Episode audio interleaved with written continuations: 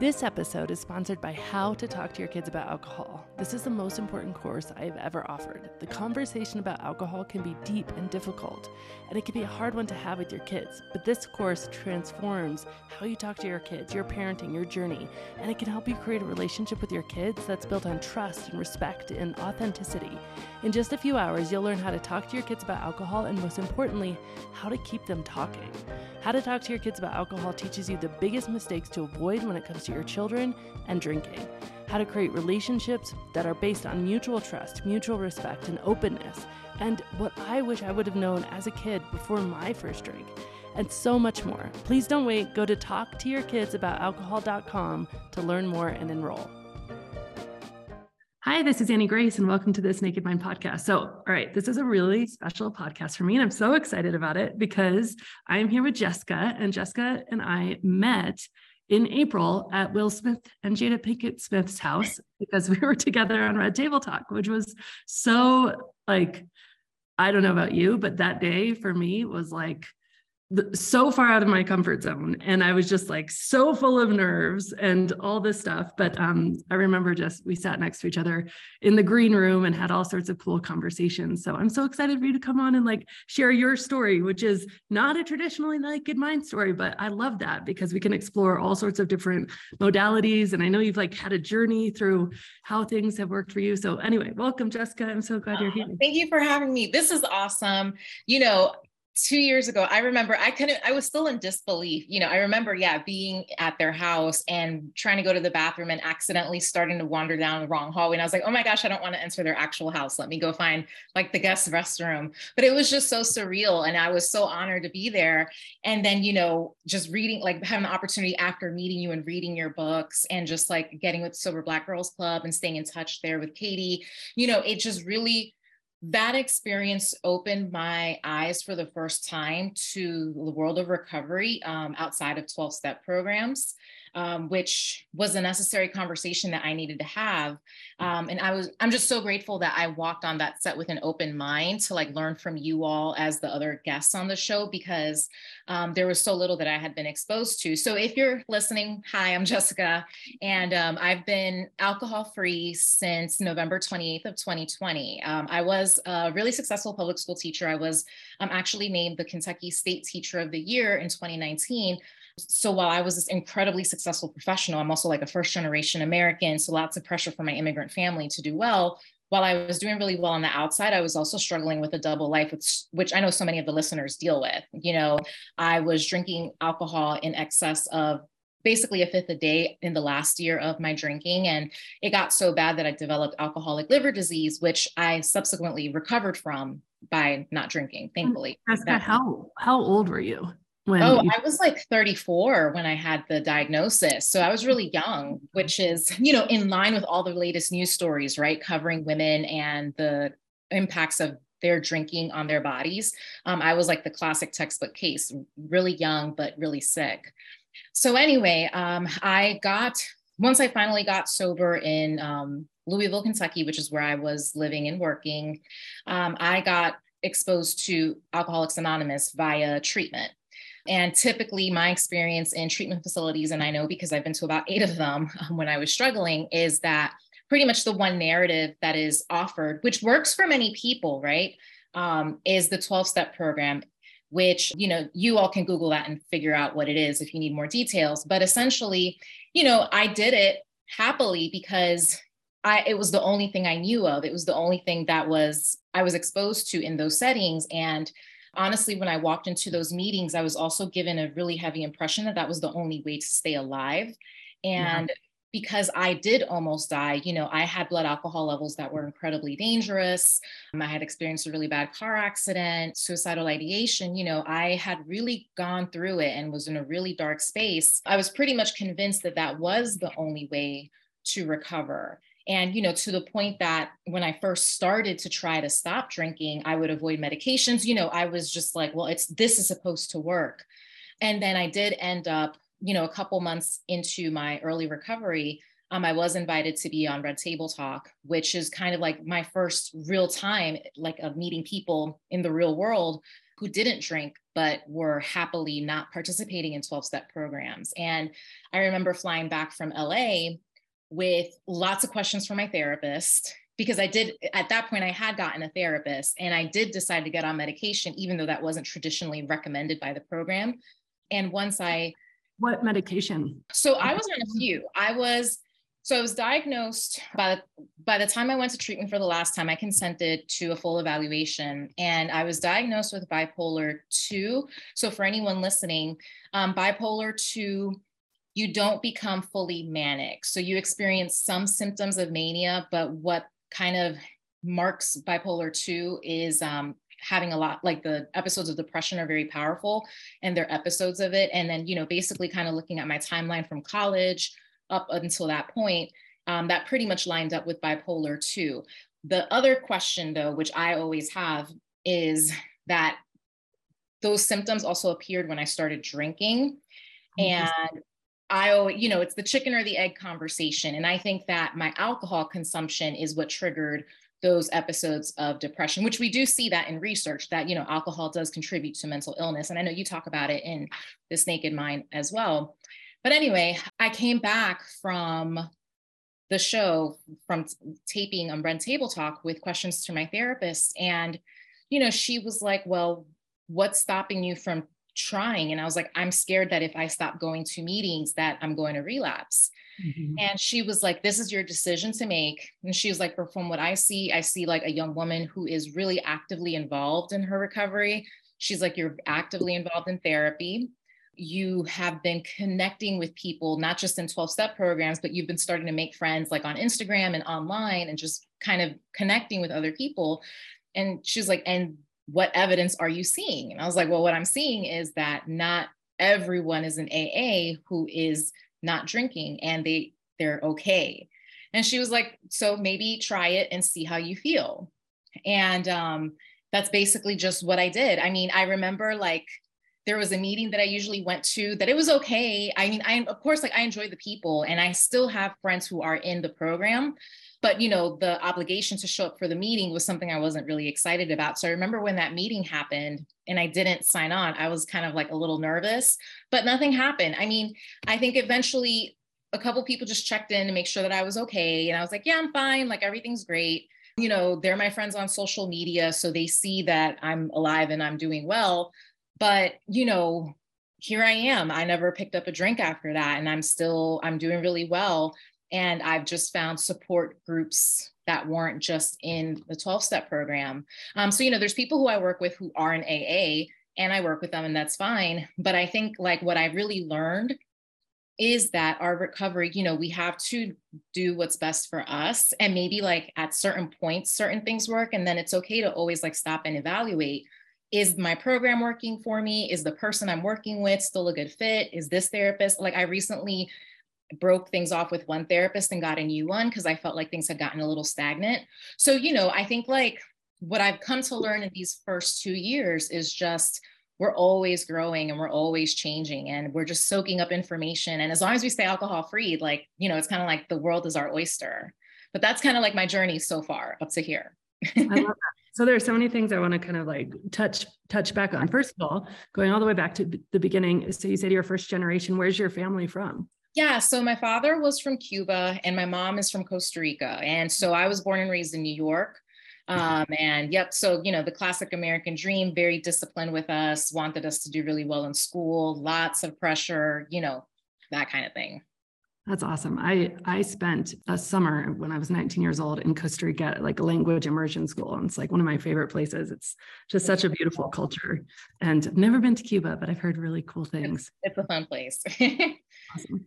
That's so fun. So then I guess I, I want to go back to you said something that I thought was really interesting is like that fear that this was the only way to stay alive. And I've heard this from another friend who had been in AA and she and I were having like a very candid conversation about it. Uh, and she had a very similar journey to you, where she had kind of like recovered initially, like her initial um, stopping of drinking was through AA, but then she started to really question the fear she felt because she was learning all of these things about just like your thinking and and and sort of feeling like, well, fear doesn't feel like a very resourceful emotion for me at this point in my life. Anyway, she said that she had been told that you can not have another drink in safety like you another drink will lead to you dying. And that was kind of the the overarching sort of zeitgeist of that program that if you if you drink again you would die. And and i remember thinking um, because in this naked mind and i don't know how much you are familiar with it but we call if you drink again it we just it's just a data point right? And it's just like okay it's just data just learn from it just move on just pick yourself up. And interestingly when somebody in kind of this world has a data point they usually have a drink and then one drink in they realize oh yeah that was stupid and then they don't drink anymore because there's no shame whereas i understand like in the aa world she said no usually because you've broken your streak or you've broken your sobriety time that one drink you just get on like there's actually a scientific phenomenon called the what the hell effect and you just get on the what the hell effect and you're like F it, man. Like I'm, I'm just going for it because I've already ruined everything. And then you are very much in, in, I mean, you could kill yourself on a bender, right? So I, am just kind of curious because I've heard this from two places, and I'm just like, I'd love to hear more about that. You know, the only way to stay alive sort of concept. Yeah. I mean, I would say, you know, because I dealt with drinking again, like making choices to drink, relapses, slips, whatever the term is that folks are comfortable with, you know, that happened to me a lot. And I was so, so, so depressed that when I was making that choice to drink, it was on. And, you know, typically I had pretty serious consequences after that. So, because that had been my only experience with drinking again after saying that I was stopping, you know, I did very genuinely believe for me to drink again would be to die um, now again as i've increased my contacts with folks i personally am just choosing not to drink because i'm happy not drinking at this point. I don't really care to experience like, like i don't think i need it. I don't believe i do. But i have seen people with my own two eyes who maybe have decided like they've had a drink it just like you said it didn't do anything for them and then they let it go and i've recently been reading another book um, the biology of desire mm-hmm. and you mm-hmm. know the testimonials in that book almost everybody in there is doing great and almost everybody in there tried whatever their drug of choice was and it just didn't do anything for them because they had already done all the work to kind of like restore themselves neurologically and and to me that was fascinating because it's like oh so here's this concept. Healing is actually a concept. You know to me i never thought of that because i was also always told it was a disease that was progressive that would kill you if you drank again. So i 100% agree. And i think that you know the idea of drinking again once you stopped the shame that comes with it that's very true. I remember struggling a lot anytime i did drink again and i shared without a doubt, there was always someone who made me feel bad. There were always people who were like, I'm so glad you're back, keep coming back, so happy that you're here. But without a doubt, there was definitely always somebody in the meeting who would share in a way that made me feel worse. And there was no kind of moderating in that space to say, hey, don't put a person down if they like relapse like you know let's let's just be happy they're back and they're with us you know there wasn't any kind of like that kind of moderation in the group settings so you know I, hated it because I was told I had to share if I drank again, but then I felt like poop. and then that made me want to like go drink more. So it was just a really hard environment to deal with. And not every group was like that, of course, but you know, it felt like that in a lot of spaces that I was in, whether they were virtual sessions or going in person. So I'm going to ask a question, and this is just going to be like off the top of my head. So this is unfiltered conversation. we are just yeah. having filtered conversation, and I I love that and and first of all i will say that when this this friend of mine who i was talking to before and it was probably true for like that belief was actually really helpful to her because at that point in her recovery the idea that like alcohol like a drink was equal to death like kept her sober enough to get enough time away that she could start to heal. And so like i think that you know i mean i think that anger can be a resourceful emotion right? If we get mad enough at like the alcohol industry then it propels us not to drink. Or if we if we get enough fear because humans were motivated away from pain and toward desire. And of course, I like to do all the like toward desire rather than away from pain, but I've recognized that like that away from pain is potent, potent fuel. Yes. So I wouldn't, you know, ever discount if if you're feeling like that's a belief that's keeping you keeping you there, then like more power to you. I, I honestly think that whatever whatever works for any individual is is awesome. My question is this, okay? So and it just kind of popped into my mind as you said that people would sort of make you feel bad, maybe on purpose, maybe on accident. But I had a friend who was sober seven years with AA. And she uh, and I, she's now sober 12 years with AA, by the way, and she sponsors tons of people. She like loves it. She's very passionate. But at this point, it was seven years. So this was like five years ago. And we were, this is like a college friend. There's a group of five of us, all of our husbands, all of our kids. We all went on a, on a little like ski vacation. And so we're all in this condo. And another friend of ours pours this glass of whiskey and she walks away and my friend and I are sitting at the at the table at the like and and she picks up the whiskey, the sober friend, smells it longingly, and then puts it back down with this like forlorn look on her face. And I'm sober maybe a year, but I got sober in that very much that like I never have to drink again. I'm so thankful. I'm like, like alcohol is stupid. Like I just, mm-hmm. you know, I really, it wasn't, it was a very different experience. And I look at her and I was like, do you still want to do that? And she was like, yeah, like sometimes, Annie, sometimes I think that I could just go to an airport where nobody knew me and I could just go to the hotel bar and I could just order like two or three dirty martinis and just get drunk. And and I'm like, really? Like you really 7 years later. And so I just wonder if in that kind of subtle making you feel bad, do you think there's any jealousy there? Ooh, that's a good question. I don't know. I mean, I can't imagine anyone having been jealous of because I, you know, like I, I, would roll into a meeting and share, oh, I drank again after like getting out of the hospital. So I would I would hope nobody was jealous of me in, in that context. However, I could totally see that in the context of someone who drank again and they're like, yeah, I didn't like it. I'm I'm good. I could see that for sure. But you know, my experience wasn't that, you know, like I would hope nobody would want to have tried it again. Like in my circumstance. Yours more of a cautionary tale. Yeah, yeah.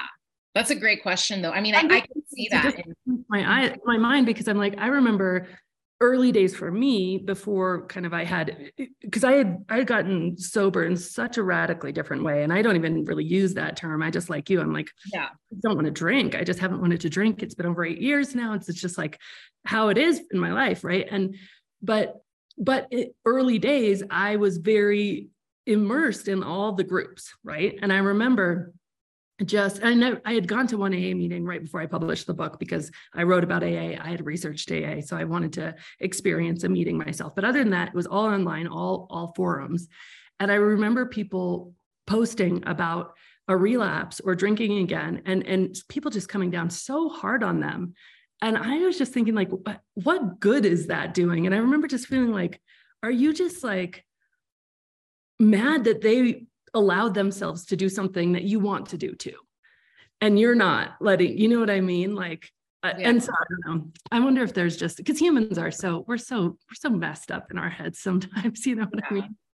Yeah, yeah, that's a great question. Yeah, I would I would hope not, but I I could see that in certain cases for mm. sure. Interesting. It just popped into my mind. Okay, the second thing I want to talk about um, speaking of this like fear thing. So i don't know if you remember this but i remember this so vividly. So okay so we had the funniest well strangest day. So we were supposed to show up and at at, at the smith's house and we were supposed to be there for what two hours or something. And we were supposed to be on the same episode as kelly osbourne. Yes. And so a full big conversation with like people who had found alternative sobriety and people who had found traditional sobriety and Kelly who had relapsed during the pandemic. And what ended up happening is that Kelly and Jada and Willow and Gammy ended up talking for so long that they're like, this needs to be a, a, separate episode. And it was really funny because I remember at the very end of the day, I was the very last guest. And so it was so it was so sort of behind the scenes but the smiths and they were just tired so they said, okay, we're going to record their questions later. So I'm going to ask you the questions Jada's going to ask you, and you just talk to me. So I was just talking to like some stand in rando person. And I was like, this is hilarious. That's but, um, hilarious. Um, yeah, it was like after everybody left, they're like, we didn't really get enough time. So you stay and we're just going to like do this. So I was just by myself at the red table, just talking to the, the camera guy. It was like so funny. Um, but I was like, this is all the behind the scenes. No show is edited better than that show. They do such a great, good yeah. job but anyway, so we were sitting back there, and I remember you and I were kind of chatting, and you know, Girl Sober Club and everything she was doing. And then I remember getting really distracted because Kelly was saying something. And what she said was that uh, she relapsed during the pandemic. And she, and then Gammy was saying, okay, well, since that has happened, do you have a support system? And she said that no, because her women's group disbanded because 90% of them had also relapsed. And I just remember it like a sucker punch in my gut. I'm like, when these women need each other the most, the shame is such that this group, like they stop showing up for each other because they all feel ashamed. Like we need each other the most in the shame, right? And I was like, oh no, did that just happen? Wow. Do you remember I, that? I don't remember. I feel like I remember parts of that. I remember I remember their episode like going on, and I remember her talking about the details of the relapse, but I don't remember that detail. And I could have been having a side conversation and completely missed it. I just but, remember being so shocked by the fact that that group, which I assume, I, I think Kelly went to a 12 step group. I know it's like anonymous, so not everybody says they just say meetings or whatever, but I, no matter what it was, I was like, wow, to, to not, to everybody just leave the group. That's just so yeah productive almost. Yeah. I mean, well, one of the things that I've seen, like I've seen, like, let's say back when I was in AA back in um, Louisville, like sometimes what would happen is if one person relapsed, it, like there would be like kind of like a trigger of them. Oh, or oh. I had a few instances, like let's say when I was in treatment, if a few people, maybe they were friends or something, they all got released from the treatment facility and I was still there, like they might end up all back in treatment, like within a couple of days because maybe like they went out and they like used together. I've seen things like that happen for sure. I mean, you know, the, the tricky thing is it's that, you know, if if it's a group of you and you all are being supportive, but if you're also kind of all struggling and maybe like not at your strongest, you know, it all it takes is, I mean, I think about like, let's say, you know, diet culture. It could be like two, three people. They're like, oh, none of us are, we're all gonna go out to dinner and quote unquote, we're gonna eat really well and then one person breaks and then the rest of them are just like okay sure like we'll all eat cake or you know things like that.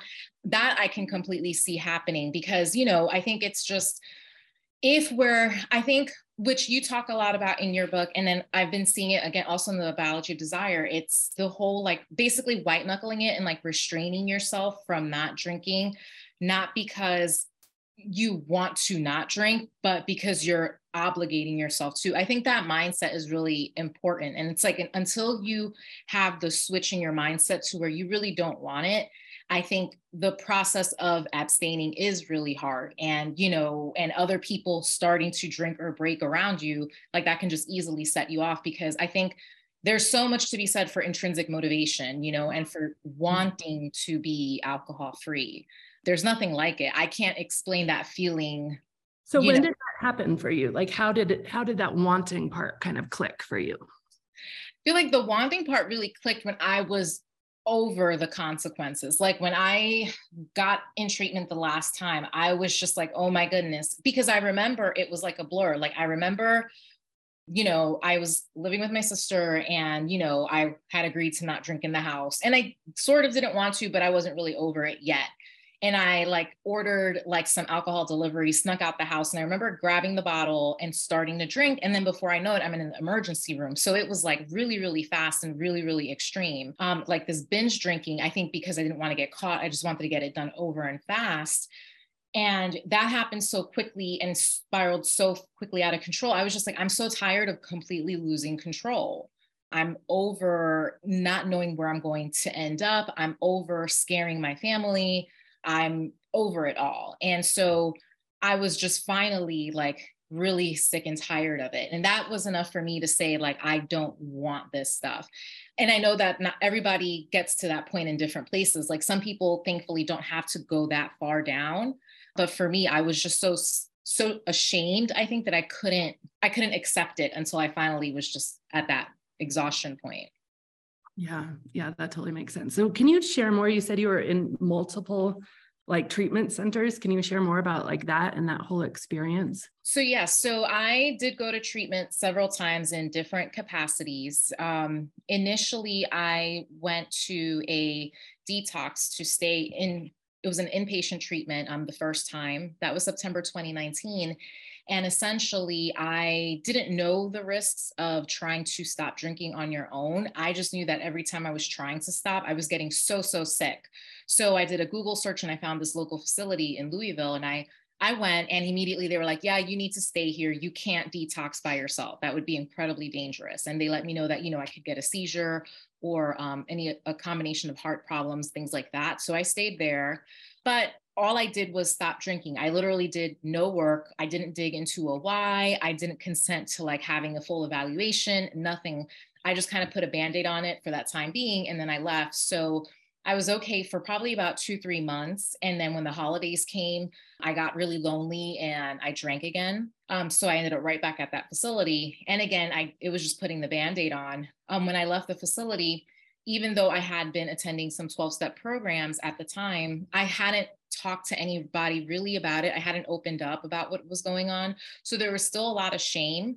And I think that the shame really held me down and so i hadn't really become free either to feel confident in as like an alcohol free person because i felt like there was shame in being in recovery so come april i ended up in treatment again i was in a relationship and my boyfriend at the time he was in recovery too but his substance of choice were opiates so when the pandemic hit you know all supports pretty much shut down that were in person and um, he relapsed and tragically passed away from a drug overdose. And that obviously rocked my world. Found him, right, Jessica? Like, yeah, you yeah. I was the one that found him. And, you know, and it was this terrible police interaction as well. It was just everything. It was so, so awful.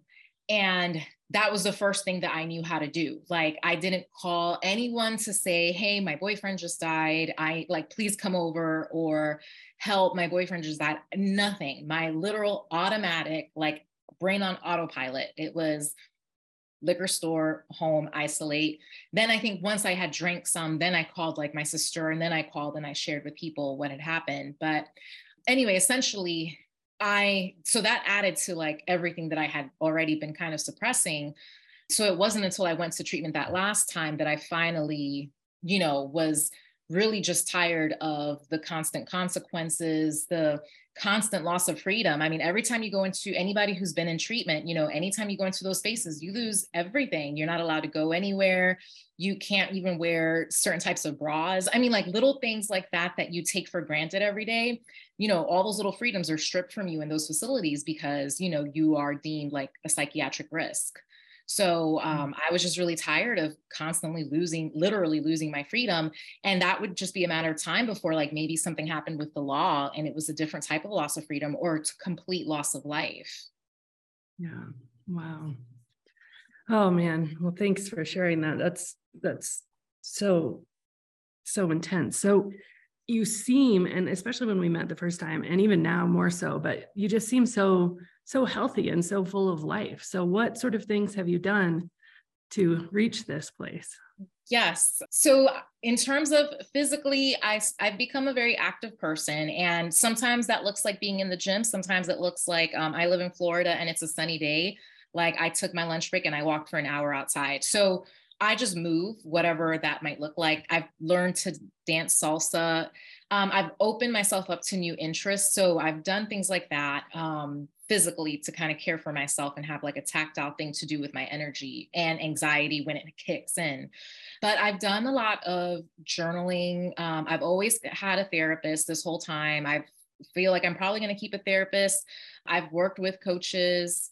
Um, I've really leaned on my support system, and my support system isn't necessarily alcohol free people. Like at first, I thought that my only supports could be like in AA, I kind of felt like I had to be someone else in the program.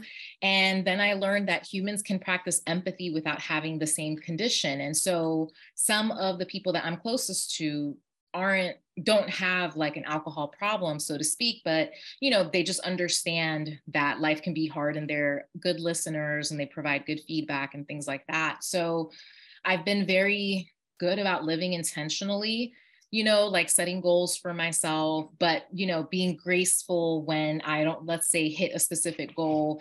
It's just been open to constantly evolving, listening to podcasts, reading all the books, um, engaging with other people in learning, um, learning from others, great conversations.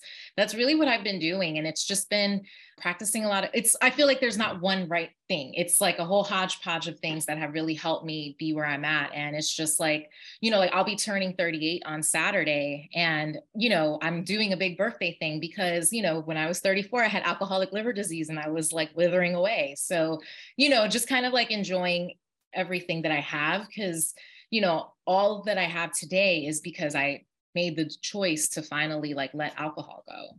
Oh, I love that so much. That's just awesome. So amazing. Well, so let me let me finish up with two questions. So first of all, uh, if people, I know you have an awesome blog and you do some coaching. So if people want to find you, how can they find you? Yeah. So the easiest way is just my website, bottomless to sober.com. That's where you'll find all sorts of resources about me, the blog. If I love for people to submit. So if anybody wants to write their story, I'm doing actually a free workshop for anybody who wants to practice their writing skills. Um, just go to bottomless to sober.com. And yeah, I do some coaching there too. That's so cool. All right. So the the final question is sort of like if you were going to go back to Jessica, who is really stuck and you know um, and losing her freedom in these different facilities and uh, just so in so much pain like what would you tell her about what life is like now? That's such a great question. Um, i would just be like hang in there. I pro- like i promise you like almost shaking myself i promise you this gets so much better. Like you're so deserving of living a happier life and you're almost there. And i mean it really is it's so true. Wow i love that so much. That's just awesome well, that is great. Well, thank you so much for coming thank on. You. Thank you. It's been so good chatting with you. It's been, like I said, it's been forever. so great.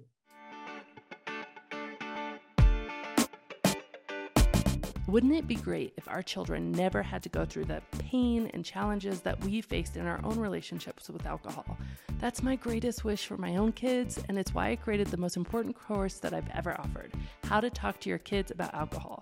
Now, even if you've struggled with alcohol and you're not sure what to talk to your kids about it, or if you want to create a relationship with your children that's based on mutual respect, mutual trust, and open communication, if you know that this conversation might be one of the most important you'll have with your kids and it just can't wait any longer, then this course is for you. It includes lifetime access to six video modules, a bonus recorded Q&A session where I answer questions from parents live just like you, an interactive workbook, and our private and exclusive How to Talk to Your Kids About Alcohol online community where you can connect with others who are also navigating this important conversation. Visit talktoyourkidsabout.alcohol.com to learn more and enroll today.